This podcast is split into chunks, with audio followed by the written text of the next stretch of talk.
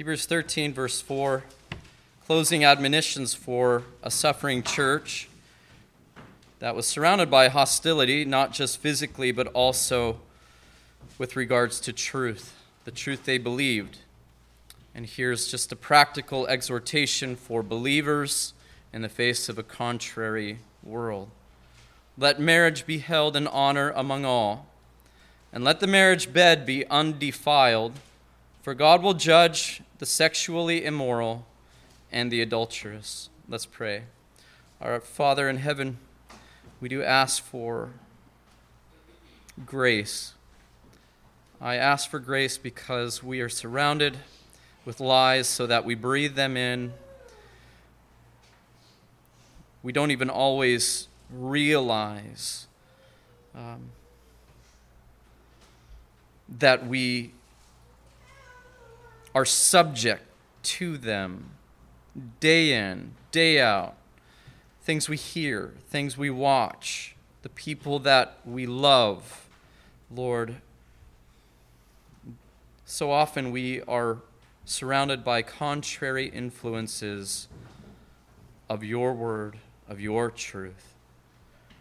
And so many believers have been taken captive by lies these days. So many professed believers have walked away.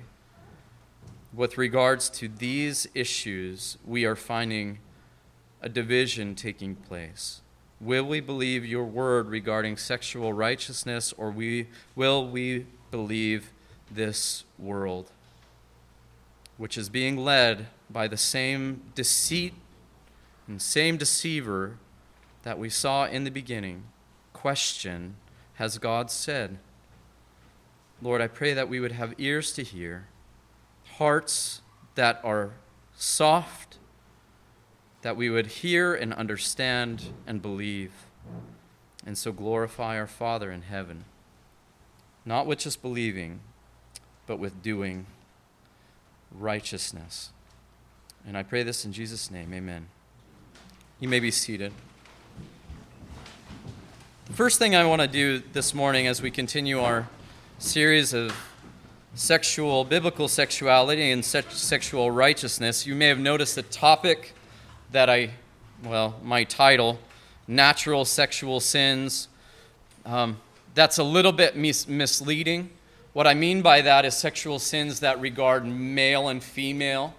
In a sense, that's a natural form of sexual sin because God created us male and female in his image. And in creating us male and female, he created us compatible with each other sexually. And the distinction there is that's a natural compatibility.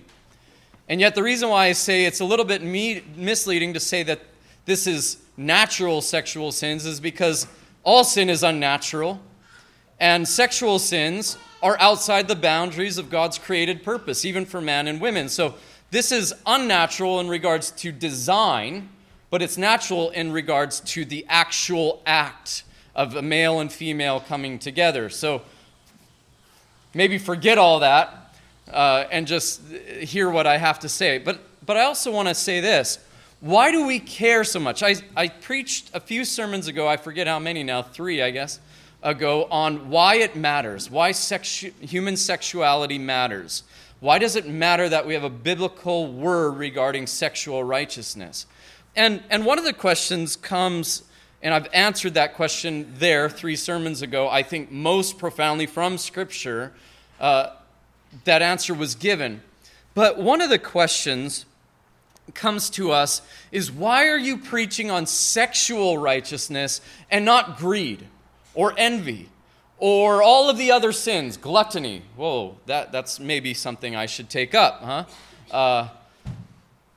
Why preach about sexual righteousness with regards to all the other sins that are out there? And to be sure, there is a time and a place to preach on other sins topically, just like I preached, and I'm preaching on this topic. But I want to suggest to you that the reason why this comes home so closely to the Christian church these days is because I don't see a broad and concerted effort in our society to not only suggest that it's okay to be greedy, that it's okay to be envious and jealous And that's okay to steal and to hurt and to maim and to murder and all of those sins.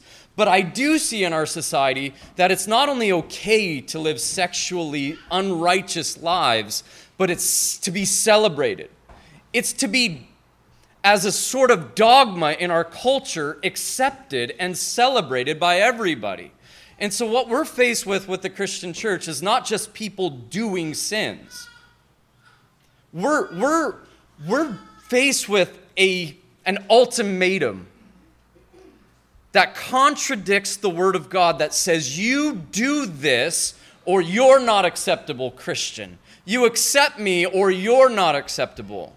You live like this or you're not loving towards me. We are faced directly at the point of our faith in the Word of God when it comes to the matters of sexual righteousness. So if you're out there and you're saying, oh, he's just so he's uptight about this one issue. He's just uptight about this one issue.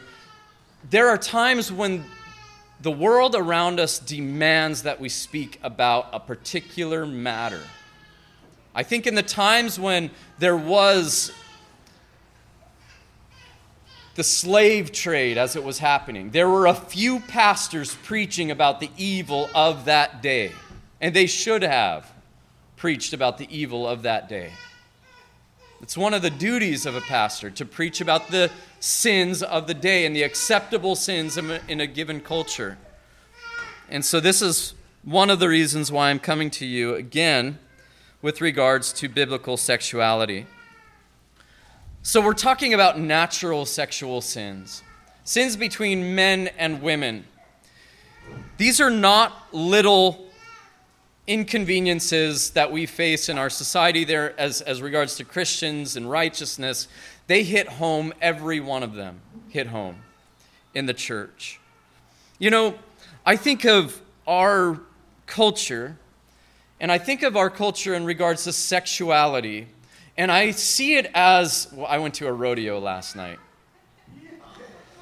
Some of our other Christian brothers and sisters were there last night. But if you think about herding animals, not hurting, but herding them, oftentimes it's a slow process. To move animals in a way that you want them to go is a slow process. And you can be moved in the right way. My shepherd, he supplies my need. We are called the sheep of his pasture. We should be led by our good shepherd. But we can also be led by lies.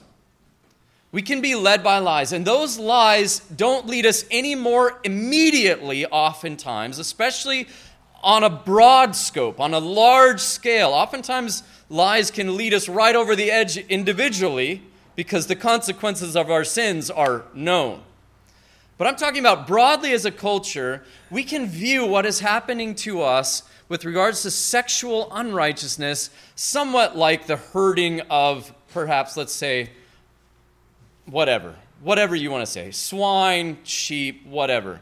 We are being herded. We are being surrounded by a set of lies and principles that are leading us, and I would say, quickly off a cliff.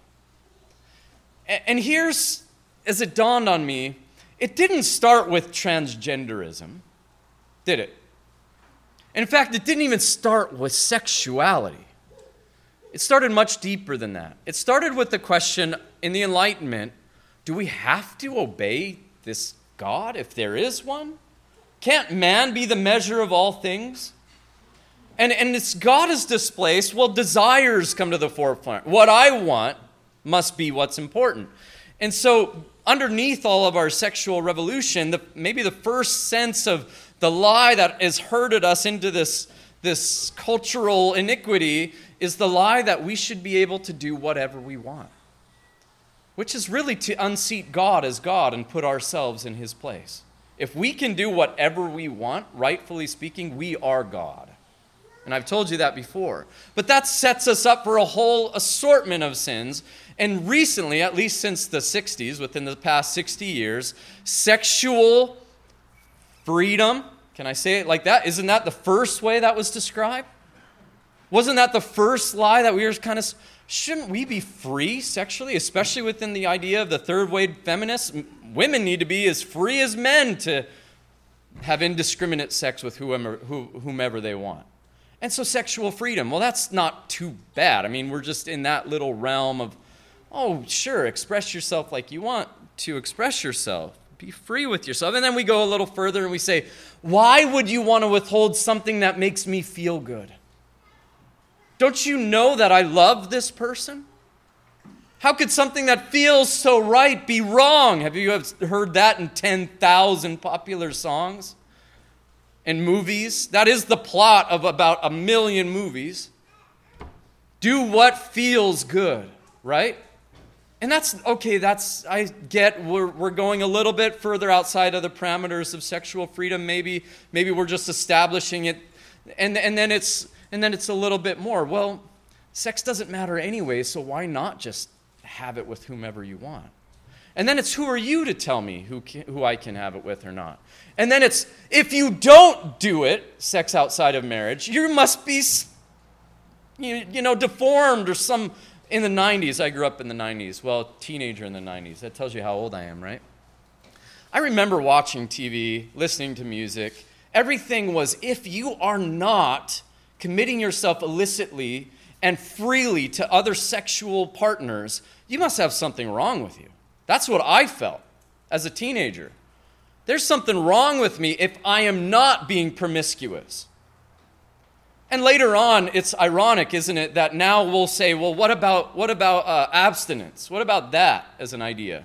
Oh, we couldn't possibly expect children to do that. Well, we've been telling them for 60 years not to, that it's natural, and so on and so forth. So what I'm beginning all this in the wrong place. This isn't my notes, but I'm telling you, we are being herded off a cliff, but it didn't happen yesterday. And it didn't happen in the first place because sex was the issue. It happened in the first place because we won't hear God, our Creator, and listen to His Word. So here's what His Word has to say about these natural sexual sins. And then you can weigh to yourself whether the world and all of its wisdom, which will pass away according to the Word of God, is right. When you look around yourself and you see the position that we're in and the consequences that come upon a people when we are animalistic in our passions, are we better off? In the first place, in this life, we're not better off, but in the day of judgment, we certainly are not. The first point today is adultery. Exodus 20:14, the seventh commandment, thou shalt not commit adultery, is plain, as clear as can be. We'll also see some other texts regarding that. Simply put, adultery is the act of sexual intimacy with someone other than your spouse. It's a sexual infidelity within the bonds of marriage. And there are several ways that our culture practices adultery or promotes it or celebrates it. And I spoke on the first point last week with divorce, no-fault divorce. Divorce, essentially, according to Scripture, according to Jesus, results in some form of adultery. Second, today, we hear about open marriages, polyamory. You can have an assortment of sexual partners within a marriage, even. Third, there's a pragmatic and relativized ideology that says adultery can actually bring good for you, for your spouse, and for the culture around us. Now, that category is seemingly still a little bit out of the norm because practically it's almost impossible. In fact, the second two, polyamory and this relativized idea that it can actually be good, is practically almost impossible to maintain. Because there is something about marriage and the intimacy of it that when that bond is broken, there is more emotional hurt than almost any other action that could possibly take place to a human being. You have been known by someone more intimately than any other person knows you, and you are not acceptable anymore to them, is what adultery says to the individual. who is the offended party. But authors of books, much media, much literary devices have been promoted to say, since we're not monogamous by nature, that's one of the arguments for this idea that adultery can be good. They'll say cheating on your spouse isn't a moral act. One of them says that. Another, a psychologist and counselor, says adultery, she calls it affairs, beware of misnomers. They're also lies. Adultery is not merely an affair. You can go to dinner with somebody and that be an affair. This is adultery. This is the defiling of the marriage bed. She says, this is a form of self-discovery. Doesn't that sound familiar? A quest for a new or lost identity. For these seekers, infidelity is less likely to be a symptom of a problem and more likely an expansive experience that involves growth, exploration, and transformation. And I don't give you those quotes to tell you that this is somehow the norm of activity of adultery, but I want you to know that this is the ideology that promotes the same thing with regards to divorce, no-fault divorce. If I'm not comfortable anymore, if I'm not happy, that's it. If I want to have another sexual partner, who are you to tell me I can't, regardless of your vows, regardless of the people that witnessed it, regardless that God has been the one who designed marriage for life. What I want to do, I'm telling you, the ideology of the self-governing, the autonomous person, the deifying of man is behind the growing and the increasing practice of adultery in our society. And yet God includes it in his top 10 sins. Thou shalt not commit adultery, the seventh sin. But keep in mind that even the seventh sin in the seventh commandment here rests upon God's purpose in creation. He's the one that joined two to one. He's the one, Jesus said, who is the means of God creating all things. Let not man separate. And we see how serious of a crime this is before God when we read in Leviticus 20, verse 10, if a man commits adultery with the wife of his neighbor, both the adulterer and the adulteress shall surely be put to death. This is one of the civil laws of Israel that bound them to righteous action and taught them of the heinousness of sin.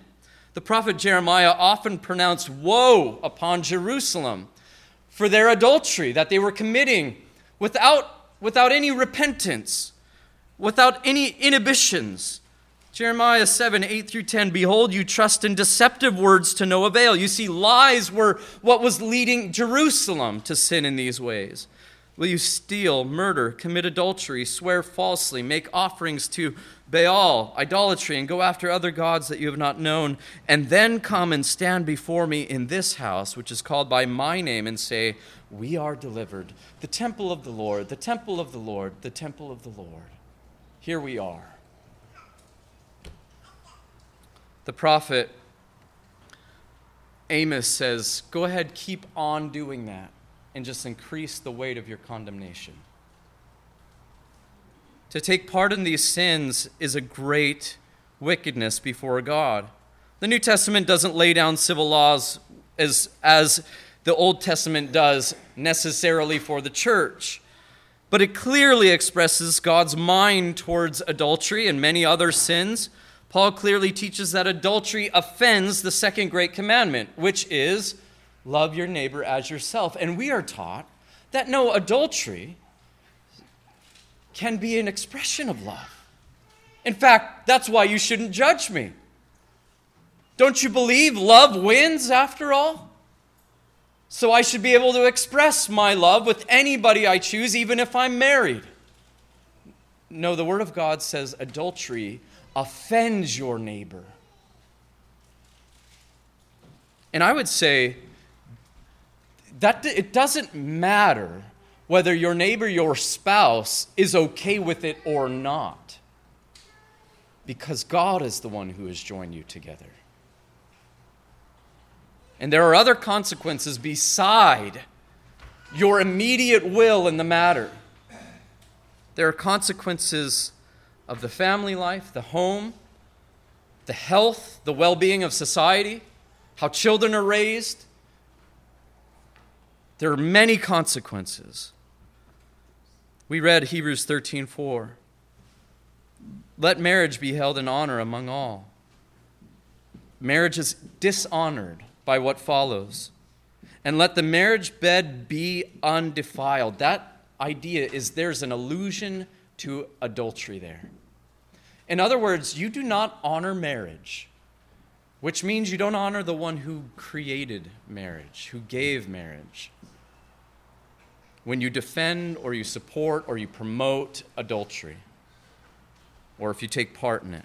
And then we read this, for God will judge the sexually immoral and adulterous. He adds sexually immoral, which we'll talk about that a little bit more. Two Greek words, different of ideas here, and yet God will judge. Now he's speaking this to the church. He's preaching to the church here. He's giving this letter to a church that was under severe persecution in those days.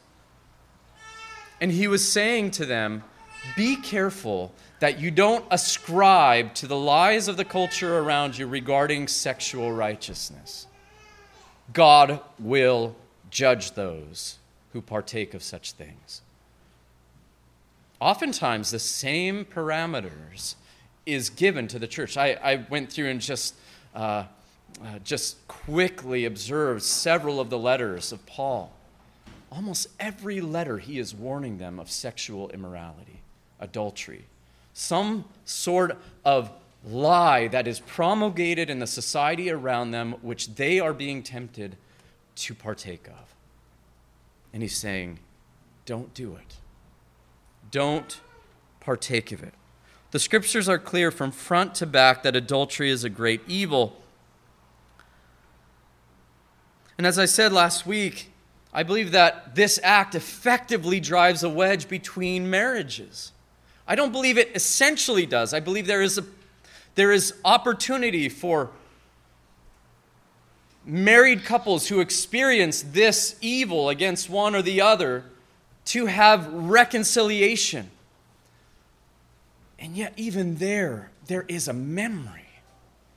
There is a scar. There is a difficulty to live in the same harmony and unity with your spouse. By the grace of God and the gospel, I believe there is real power to establish real unity. But it is difficult, to say the least. In the very least, it breaks the sanctity of the marriage vows as they were given and causes all manner of difficulties, even when a marriage is maintained, because the act of sexual intimacy matters. It matters deeply.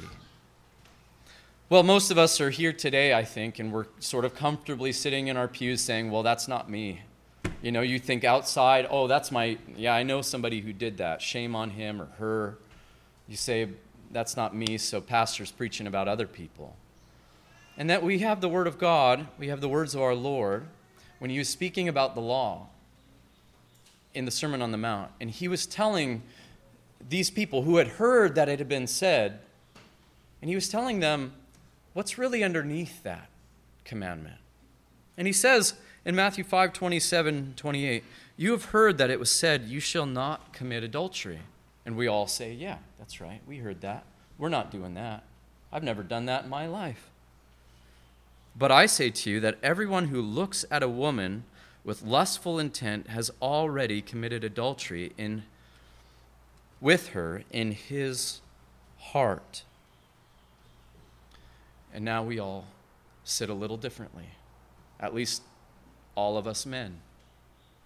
And I stand up here as a sinner, guilty of this, absolutely guilty of this.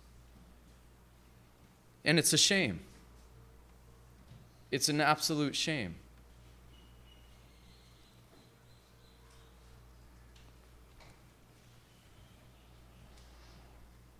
I do believe that Christ doesn't mean to teach that there's no degree of difference between sins. I do believe that sins vary in degree, in in atrocity and weight and the evil that they not only are in the action, but also that they bring. I believe there is a distinction. And so will judgment be a distinction in the day of judgment?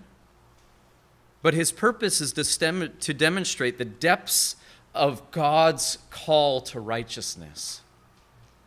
It's not merely that we're not out there adulterating ourselves. It's that we, when we have the will, the desires inwardly that don't conform to the will of God, it demonstrates the sinfulness of our hearts already before God. If this is the standard of love, if adultery is to break love, the second commandment, who can love? Who can obey God? And really, one of the purposes, I believe, of Christ in the Sermon on the Mount is to say, you are all unrighteous. You think you're Pharisees? You have to exceed the righteousness of the Pharisees to enter the kingdom of heaven. And the Pharisees were held in high esteem as righteous people. Jesus says, internally, you're not righteous. Who will stand? And the answer for us as believers is we don't stand by our own righteousness, do we? If I look at you and I ask you, do you stand because you've been sexually pure? I hope you'd be honest enough, at least most of you men, if I couldn't say all of you men, to say, no, I wouldn't stand before God. Righteous. But how do we stand before God righteous as sinners? Jesus. Through the blood of Christ, through his righteousness. But that doesn't mean that we just raise up our, oh, well, then I'm just going to go along sinning in this way. Christ does not just save us from the penalty of sin. He saves us from the power of sin. So that when we're tempted, men, when we're tempted, women, I'm not going to let you off altogether, right? We can see and we can read that there's a difference now that should be in us, because we are new creation in Christ Jesus. So Colossians says, if then you have been raised with Christ, chapter 3, verse 1 through 5, seek the things that are above, where Christ is seated at the right hand of God, where Christ is seated at the right hand of God. Set your minds on things that are above, regards our Lord and also his righteousness, things that please him in his eternal presence, not on things that are on the earth. Now, this can be defined improperly. This can be defined like, oh, just disregard every earthly thing. Your job. If that's true, what about your marriage? Huh? So some Christians have said asceticism is taught here, where we let go of everything that this earth has to offer. That's not what he's talking about, earthly speaking. And we know that because he defines it here. For you have died and your life is hidden with Christ. What has died in us? Our proclivity, our pursuit of sin ought to die in us. When Christ, who is your life, appears, then you will also appear with him in glory. This is the therefore. Put to death, therefore, what is earthly. That defines the earthly things we're not to seek after. So put to death what is earthly in you. And what are those things?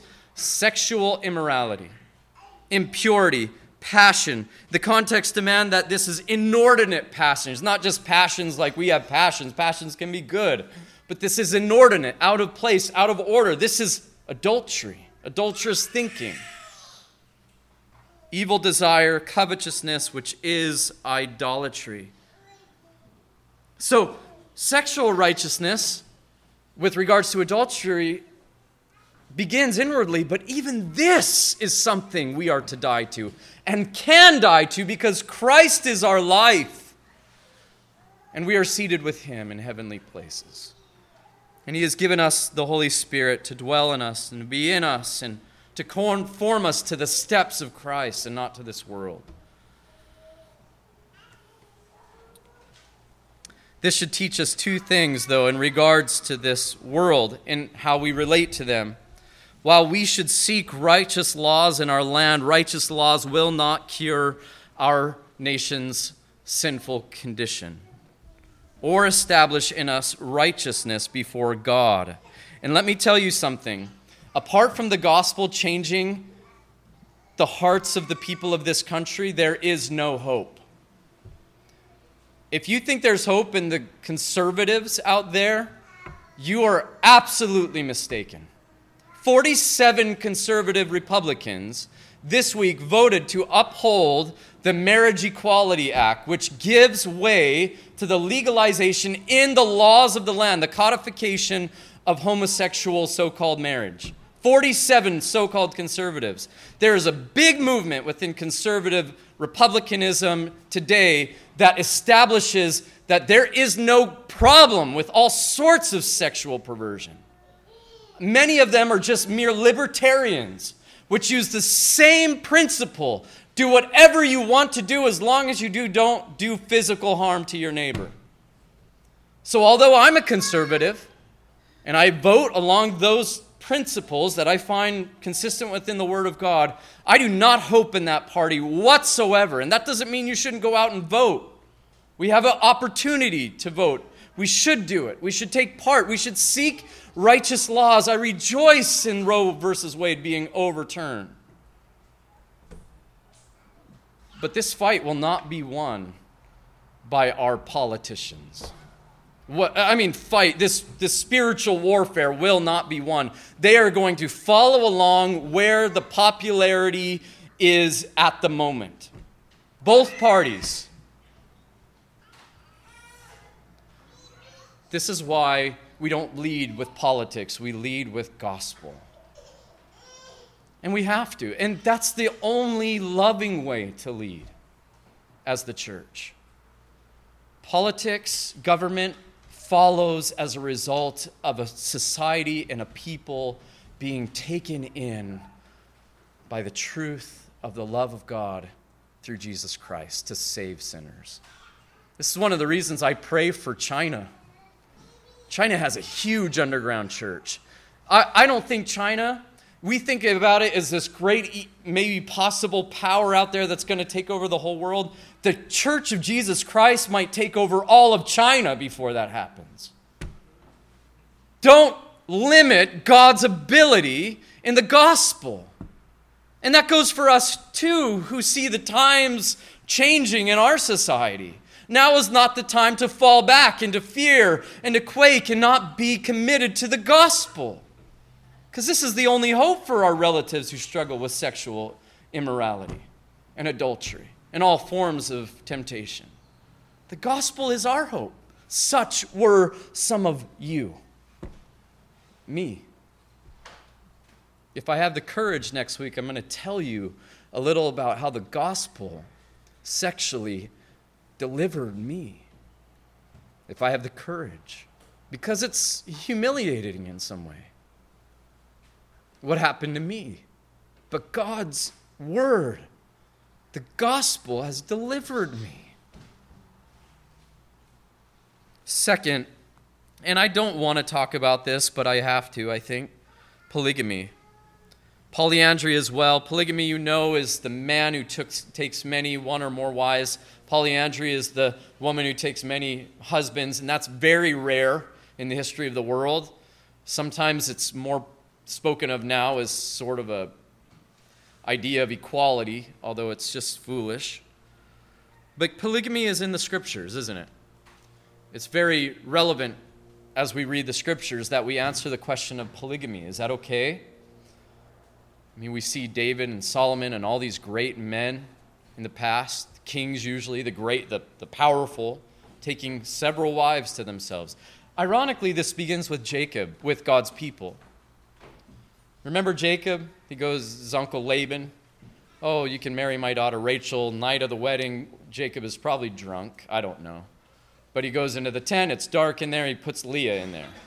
It's not our custom to marry off the youngest first. You got my oldest daughter. Well, 7 more years of work, and then he gets Rachel, and there you have, amongst God's people, the first polygamous relationship.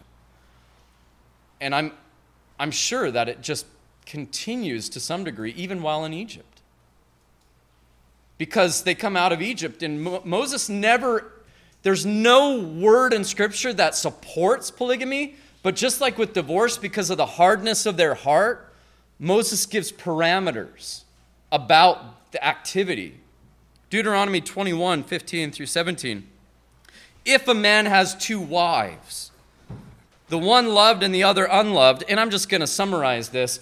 Essentially, you can't give the inheritance of the firstborn to the loved wife's son. You give it to the unloved wife's son if he's the firstborn. That's the summary. But there it is given. It's sort of a given if a man has two wives, just like with divorce. And I can just hear Jesus saying, it's because of the hardness of your heart Moses gave this. In the New Testament, perhaps the only thing that speaks directly to the issue of polygamy is 1 Timothy 3:2, therefore an overseer must be above reproach, the husband of one wife. And then verse 12, let deacons each be the husband of one wife. But many disagree that this was in regards to polygamy, but rather regarding divorce or regarding remarriage or various things surrounding that. But the essential teaching is that these must have one wife at a time, essentially, which would, of course, include polygamy and whether or not divorce would be acceptable with exceptions or not. But this matter is not answered with regards to explicit text saying you can or you cannot in the Word of God, but it is answered theologically, isn't it? It is answered by what we've already seen with regards to Christ's words about the creation design. Have you not read Matthew 19:4? That he who created them from the beginning made them male and female, and said, therefore, a man shall leave his father and his mother and hold fast to his wife. Those are singular verbs or singular nouns there. Hold fast to his wife. And the two shall become one flesh. The same grounding of why you can't just divorce your spouse on a whim also is the grounding why polygamy is not established as a righteous form of practice in the Word of God. What therefore God has joined together, let not men separate. But it even becomes more clear when we come to the New Testament and we see what every marriage represents before God. Our marriage, in a sense, is the analogy of what is actually true for eternity. And that is the relationship of Christ and His church. His church.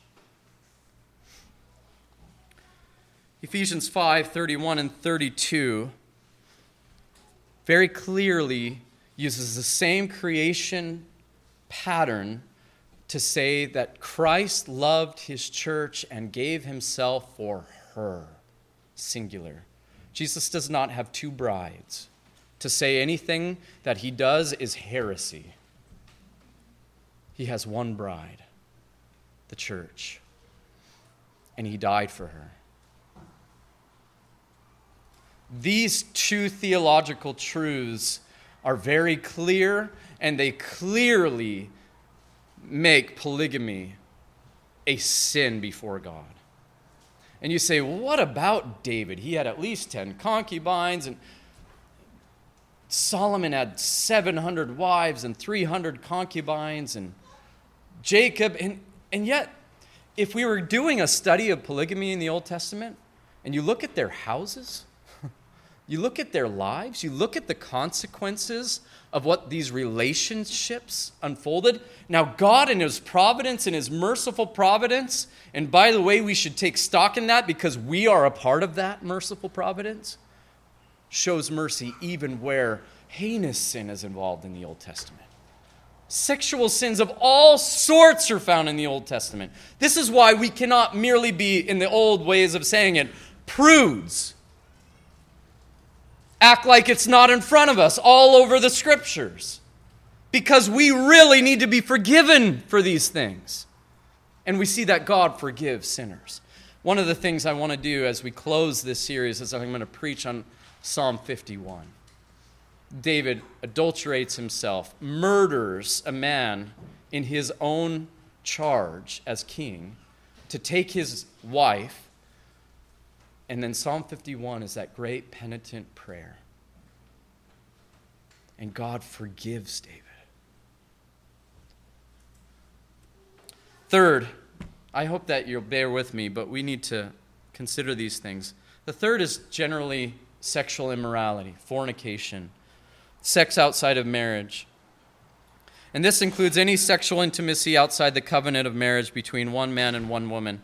Here's the works of the flesh, Galatians 5:19. Now the works of the flesh are evident. He begins this way: sexual immorality, impurity, sensuality, idolatry. He goes on, and this is what he says also. He says this in 1 Corinthians chapter 6 with regards to sexual sins, among others, that those who do such things will not inherit the kingdom of God. This is why it matters so deeply. This is one of the many texts that say the same thing regarding all manner of sexual sins, namely that those who are identified before God by their sexual sins, among other sins, in these ways will not inherit the kingdom of God, or positively it says that they will inherit eternal judgment in hell.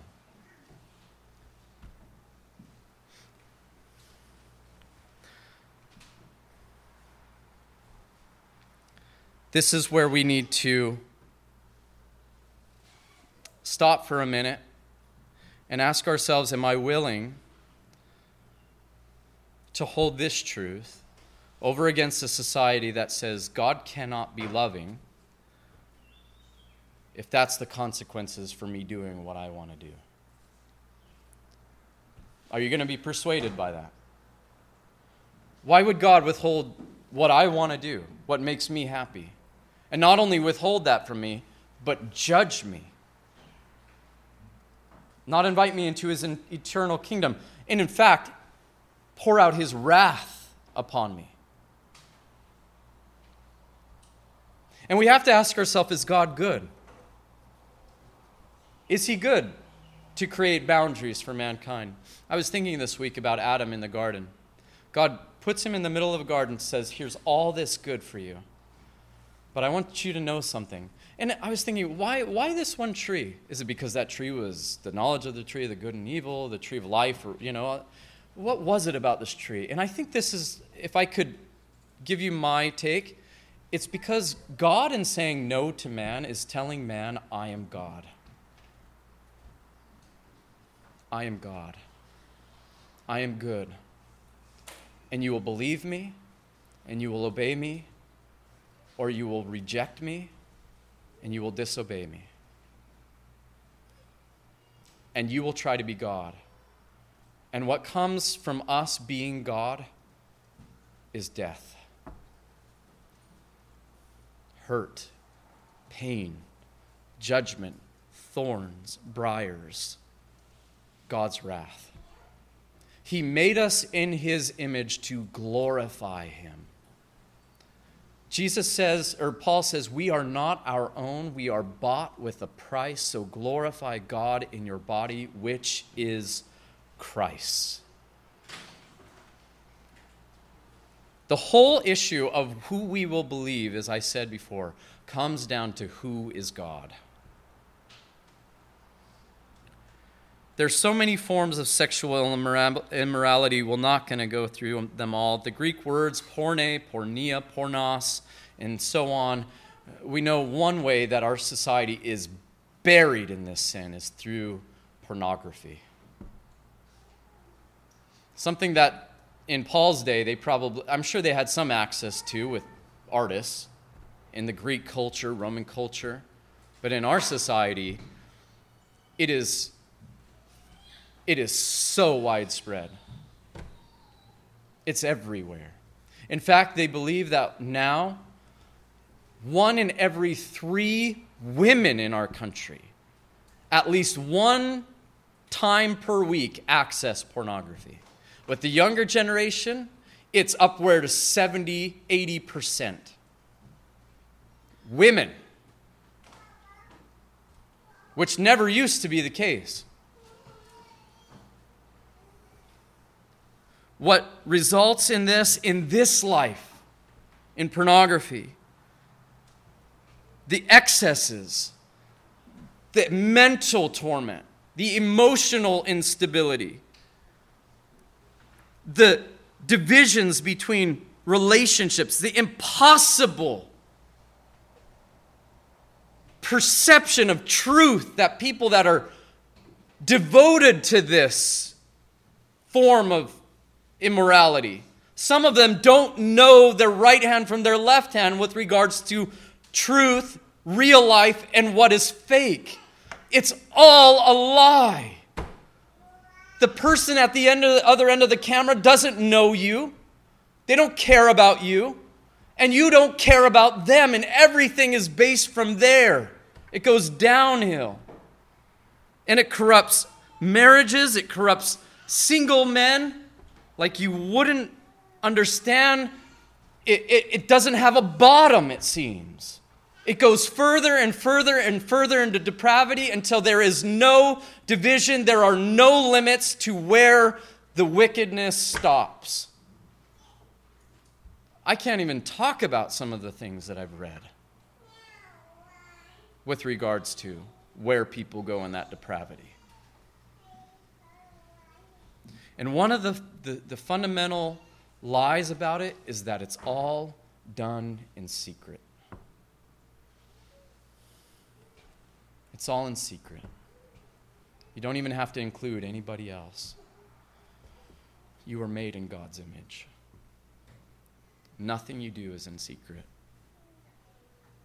Nothing you partake of is in secret. And I will not be putting myself out on a limb here to say that there are many in this church that struggle with it. I struggled with this for years. It's addictive. Men, we need to be honest in this church. We need to be honest with each other, with our wives. This can hurt your wife in a way that you cannot imagine. And this church needs to be a church that faces these temptations and fights and claws tooth and nail by the power of God's word and by the church with each other's help, holding each other accountable. Plucking out our eyes, the eyes of self-righteousness, the eyes of self-conceit, the eyes of pride. I don't want people to know that about me. We are sinners, all of us. I know that about you. You come to me and you tell me I'm struggling with a sin, I am not going to sit there and get, can't believe that's you. In some ways, yes, I want to say that, but in some ways, we're all there in various temptations. And so here I want to say this is a great sin, and I want to say that it is so accessible that it must be accessed by people in this church. So let's fight it together. Let's fight it for the sake of our spouses. Let's fight it for the sake of our Lord. Let's fight it for the sake of our neighbor who struggles with it and who is told by this world that it's good and it's natural. There is a confession from a popular singer, Billie Eilish or something, who says it corrupted her brain. She's not a believer. She said pornography actually corrupted her entire viewpoint of life. She's honest enough to say that. And Christ can give us deliverance from those things. Okay, closing remarks. There's other things to be said. We are surrounded by lies regarding sexual righteousness. We have been told them from the 60s on for 60 years they've been in our society. Nowadays we think that we're moral if we watch movies from the 80s that only have sexual liaisons between man and women. That's not any more righteous necessarily. Okay, so we've learned today what the biblical view of sexual righteousness when it comes to man and woman. And I've already offered that up to you in other ways in this series.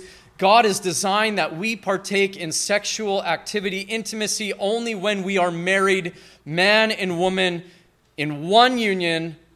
That is when it is good and right before God. Everything else fails before God. to come to his standard of righteousness. And yet I would encourage you that while today heterosexual sin is not even on the radar, and I would argue that in most churches it may not even be on the radar of what we ought to be combative against, I would argue, again,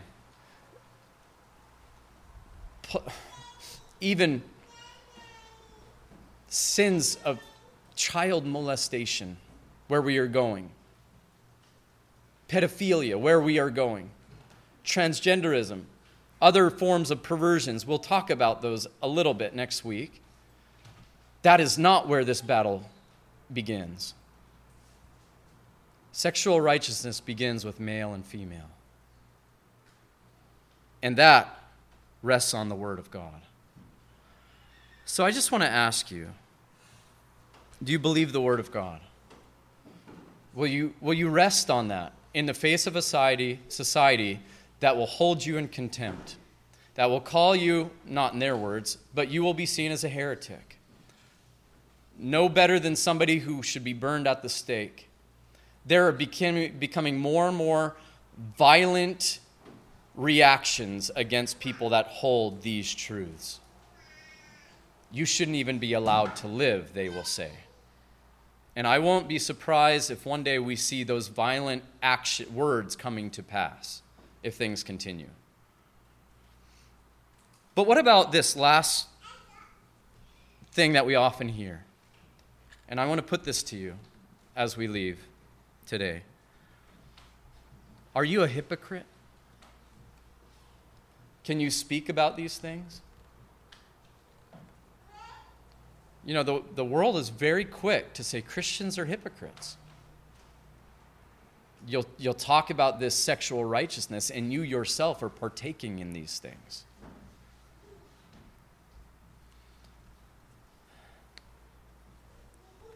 First of all, Christians must not be partaking in these things. And if you are, fight it tooth and nail. Fight it by the Spirit that's in you. Fight it amongst the church. Fight it with the help of God's bride and all the means necessary. But fight. And let me tell you something. If you fight against sin, you are not a hypocrite to call sin out. If you are struggling against sin, you're not a hypocrite to say it is sin, because your struggle against it is an agreement that it's sin. When Jesus talks about hypocrisy, he talks about it in two ways. The first is to hold others to a standard which you don't hold yourself. To create standards that you don't even bear yourself. If that's true of you, you are being a hypocrite in regards to this. If you think you can just go on living sexual, promiscuous lifestyle without any conviction of soul or without any change, and you want to say that's sinful for others to do it, you're a hypocrite. Shut your mouth. But like I said, the second is to portray yourself as righteous when you're not. But that's not the Christian. The Christian readily admits that we are sinful. We are not in the category of sinner anymore because Christ has saved us. We don't go on sinning with the same resolution and the same passion for it. We are committed to Christ such that we want to be conformed to his image. We're not comfortable with the same sort of sinful pattern of lifestyle. And so we repent of our sin. We confess our sin before God. That is not hypocrisy. And so if this is true of you, if you're a sinner before God and you're resting on Jesus to save you and you agree with Jesus' word in regards to sexual righteousness, do not be kowtowed. Do not be herded off the cliff with your mouth shut in regards to sexual righteousness. If you have, and that doesn't mean you go to your neighbor and you just start chewing them out. God forbid. But when the time comes to speak, pray for wisdom. Pray for clarity. Pray for boldness. Pray for courage. Pray that in the face of this sinful and crooked generation, you would love your neighbor enough to speak the truth in love so that they would repent of their sin and be saved by the blood of Jesus Christ that has covered you. Don't be led into a corner. Don't be silenced on the truth, because the truth is the only thing that will set them free before God.